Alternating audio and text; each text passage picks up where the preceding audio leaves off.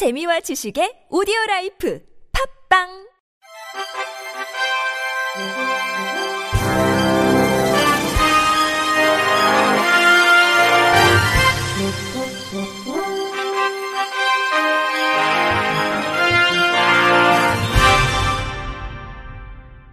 청취자 여러분 안녕하십니까? 7월 20일 수요일 KBS 뉴스입니다.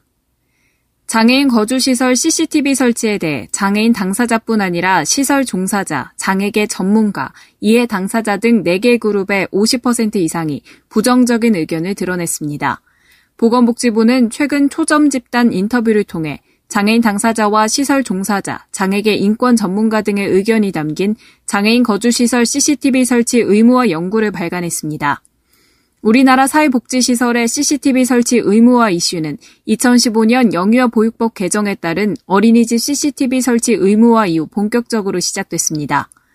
이에 장애인 당사자와 시설 종사자, 장애계 인권 전문가, 후견인 등의 초점 집단 인터뷰를 통해 장애인 거주시설 CCTV 설치 의무화와 CCTV 설치 시 인권 침해를 최소화하기 위한 설치 장소 결정과 영상정보 관리 및 운영 지침 마련에 대한 의견을 수렴했습니다.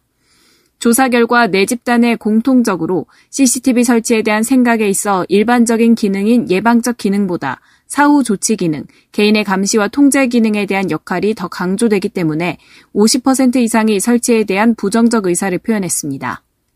장애인 당사자들은 자신들의 사생활이 노출되는 것을 극도로 싫어하는 표현을 재차 제스처와 함께 표현하며 공간적 차원에서 개인 공간에 대한 보호를 강조했습니다.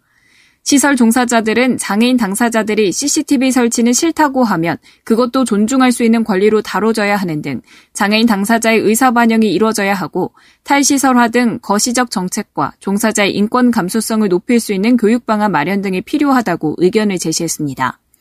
전문가 집단은 시설의 구조적 문제를 해결하기 위해선 CCTV는 최후의 보루로 다뤄야 하며 일반적으로 논의하고 있는 설치 장소와 보관 기간에 추가해 유동성 있는 설치 시간에 대한 필요를 강조했습니다. 또 CCTV 설치 의무와 검증 여부 프로그램과 CCTV를 거주시설에 설치해야 한다면 CCTV의 기능 확대를 추가해 위험 감소를 도모해야 한다는 입장입니다. 후견인 등 이해 당사자는 종사자들의 낮은 인권 감수성 등으로 인해 이용인들에 대한 CCTV 도입을 통한 지속적인 모니터링이 필요하며 개인의 일탈, 기관 운영의 철학, 시설이 만들어진 태생적인 원인과 종사자들의 처우 문제를 지적했습니다. 강원도 대다수 시군의 콜택시 시스템을 운영 중인 업체가 해킹 공격을 받아 스마트폰 앱을 통한 콜택시 호출이 먹통이 됐습니다. 해킹 피해로 말미암아 강원 외에 부산, 경기, 경북, 전남 일부 지역에서 콜 시스템이 마비된 것으로 파악됐습니다. 18일 언론 취재를 종합하면 현재 강원에선 춘천, 동해, 양구, 정선, 인제, 고성, 양양 등에서 콜 시스템이 정상적으로 작동하지 않고 있습니다. 춘천시의 경우 스마일콜 택시 1,362대가 앱을 통한 콜을 받지 못하고 있고 다른 피해 시군 역시 예전처럼 일일이 일반 전화로 콜을 받아 배차하는 방법으로 대처하고 있습니다. 춘천 지역 한 택시 종사자는 춘천시의 경우 다른 프로그램을 사용해 배차가 이루어지고는 있지만 다른 시군의 경우 아예 개점 휴업일 것이라고 말했습니다. 부산의 경우 부산시설공단이 위탁 운영하는 장애인 특별교통수단 두리발의 배차를 수동으로 전환해 운영하고 있어 배차가 상당히 지연되고 있습니다. 또 교통약자 콜택시인 자비콜의 콜 시스템이 마비된 상태입니다. 이에 따라 부산시는 장애인 단체와 협의해 장애인 등이 가지고 있는 자비콜 운전기사 전화번호를 이용해 콜택시를 이용하면서 자기 부담금 35%만 내도록 안내하고 있습니다. 콜 시스템을 운영 중인 개발업체는 해당 시군에 전국에 운영 중인 당사 콜 시스템이 17일 새벽 2시쯤 해외 해킹 조직의 해킹으로 인해 서비스 중인 전국 모든 센터와 백업 서버까지 모두 감염돼 서비스가 중단됐다고 알렸습니다. 랜섬웨어는 해커가 피해자의 시스템이나 데이터를 암호화해 사용할 수 없도록 한 뒤 이를 인질 삼아 금전을 요구하기 위한 악성 프로그램입니다. 업체 측은 이와 관련해 감염 즉시 한국 랜섬웨어 복구센터를 통해 신종 랜섬웨어임을 확인하고 긴급 해결을 위해 18일 새벽 백업 서버 복구를 위해 해커와 접촉했다고 설명했습니다. 이어 백업 서버 복구를 위해 해커가 요구하는 코인을 지급했고 현재 데이터 복구키를 요구한 상태라고 덧붙였습니다. 업체 측에 따르면 오늘 중으로 복구키를 받은 뒤 긴급 복구를 진행하며 복구엔 2-3일 정도 걸릴 것으로 예상합니다. 업체 측은 처음 겪는 신종 랜섬웨어 공격으로 인해 서비스에 큰 불편을 드린 점 송구스럽게 생각한다며 앞으로 백업 이중화 등 재발 방지를 위해 총력을 기울이겠다고 했습니다. 최근 화제가 되고 있는 드라마 이상한 변호사 우영우를 패러디한 틱톡 영상을 두고 장애인 조롱 논란이 불거지자 해당 영상 제작자가 이를 해명했습니다. 지난 18일 한 틱톡 채널은 이상한 와이프 땡땡땡이란 글과 함께 남편에게 밥상을 차려주고 먹으라고 권하는 모습이 담긴 영상을 게시했습니다. 해당 영상 속엔 한 여성이 극중 자폐 스펙트럼 장애 변호사로 등장하는 우영우의 말투와 표정 등을 따라하고 해당 드라마에 나오는 대사 등을 재현하는 모습이 담겼습니다. 이를 접한 누리꾼들은 자폐 스펙트럼을 가진 캐릭터를 패러디하는 것은 장애인을 희화하고 조롱하는 것이라며 불쾌감을 드러냈습니다. 논란이 이어지자 영상 제작자는 불편해하는 분들이 많은 것 같은데 저는 모든 분들의 의견을 존중한다며 자폐 증상을 비하하는 걸 재밌어 한다고 생각하지 않는다. 우영우라는 캐릭터와 비슷해서 재밌어 하시는 거라 생각하고 저희 또한 그런 의도로 만들었다고 해명했습니다.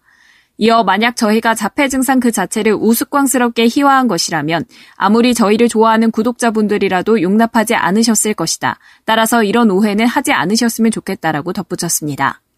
그러나 누리꾼들은 사회적 약자를 귀엽다거나 사랑스럽다는 이유로 따라하는 것을 우리는 희화화라고 한다며 최소한의 부끄러움도 없다니 정말 최악. 해명이 굉장한 궤변이다. 왜 장애를 가진 사람이 귀엽고 사랑스러워야 하냐. 친숙하고 사랑스럽게 조롱했네 등의 반응을 보였습니다.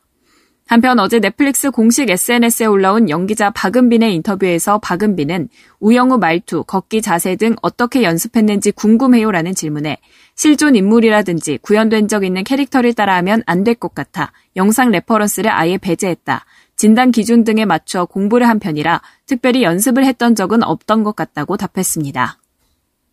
경험 소외계층 대상 다양한 프로젝트를 기획하는 라이프 에디트 협동조합이 오는 8월까지 시각장애인 대상 오디오 해설가를 양성하는 전시의 목소리를 입히다 프로젝트를 진행한다고 밝혔습니다. 라이프 에디트 협동조합이 이번에 새롭게 기획한 오디오 해설가 양성 과정 전시의 목소리를 입히다는 한국장애인 고용공단의 중증장애인 고용모델 확산 사업에 지원을 받아 시각장애인이 스토리를 통해 전시관을 소개하고 자신의 목소리로 직접 오디오 해설을 녹음하는 사업으로 시각장애인의 일자리 영역을 확대하기 위해 기획했습니다. 이번 프로젝트는 국립한글박물관의 상설 전시실, 훈민정음 천년의 문자계획의 전시관의 유물을 바탕으로 기획 중이며 시각장애인 10명의 수강생이 스토리텔링과 스피치 수업을 통해 오디오 해설 콘텐츠를 제작할 예정입니다. 전시의 목소리를 입히다 프로젝트를 기획한 라이프 에디트 협동조합 방은혜 대표는 보이지 않는 시각장애인이 전시물을 설명하는 건 또 한 번의 도전이다. 하지만 그들의 목소리를 통해 전해지는 전시물이 그려지는 듯한 오디오 해설은 시각장애인뿐만 아니라 모두에게 필요한 콘텐츠라고 생각해 진행하게 됐다고 전했습니다. 한편 라이프 에디트 협동조합은 2019년 9월 설립 이후 시각장애인과 함께하는 암전 뮤지컬 공연 및 입체 오디오극을 제작하며 시각장애인이 목소리를 통해 할 수 있는 일자리 영역 확장 프로젝트를 매년 이어오고 있습니다. 끝으로 날씨입니다. 내일까지 남해안은 많게 80mm 이상, 그 외 충청 남부와 남부지방, 제주도엔 20에서 70mm의 비가 내리겠습니다. 수도권과 강원도는 5mm 내외로 양이 적겠습니다. 비는 내일 오전이면 대부분 잦아들겠는데요. 내일 아침 기온은 서울이 24도, 춘천 23도, 광주 25도, 대구 23도에서 시작하겠고 그 밖의 지역 아침 기온은 세종이 22도, 포항 22도 예상됩니다. 중부지방은 낮더위가 여전합니다. 한낮 기온이 서울 31도, 청주 31도까지 오르겠고 그 밖의 지역은 세종이 30도, 여수 28도, 창원도 28도로 남부지방은 오늘보다 조금 낮겠습니다. 비구름이 몰려오면서 내일 해상에서도 물결이 거세지겠습니다. 특히 서해상과 남해상에서 4m 안팎까지 높게 일겠습니다. 이번 주 토요일 오후부터 일요일 오전 사이 전국에 또 한 번 비 예보가 있겠습니다. 날씨 전해드렸습니다. 이상으로 7월 20일 수요일 KBRC 뉴스를 마칩니다. 지금까지 제작의 권순철, 진행의 최유선이었습니다. 고맙습니다. KBRC